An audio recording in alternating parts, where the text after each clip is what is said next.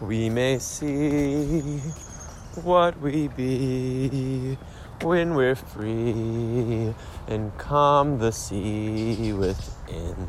We will swim till the end, looking for the bend in the wind.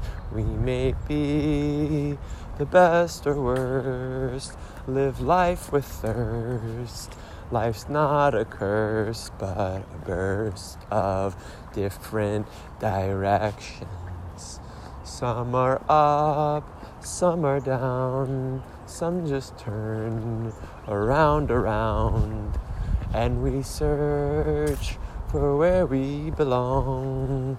We are strong, some days we're weak, but inside our heart we can find the true start. It is what pushes us to improve and not lose.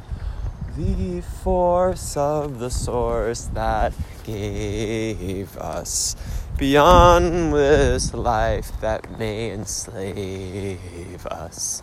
We are looking for what there is. Life is cooking us every day.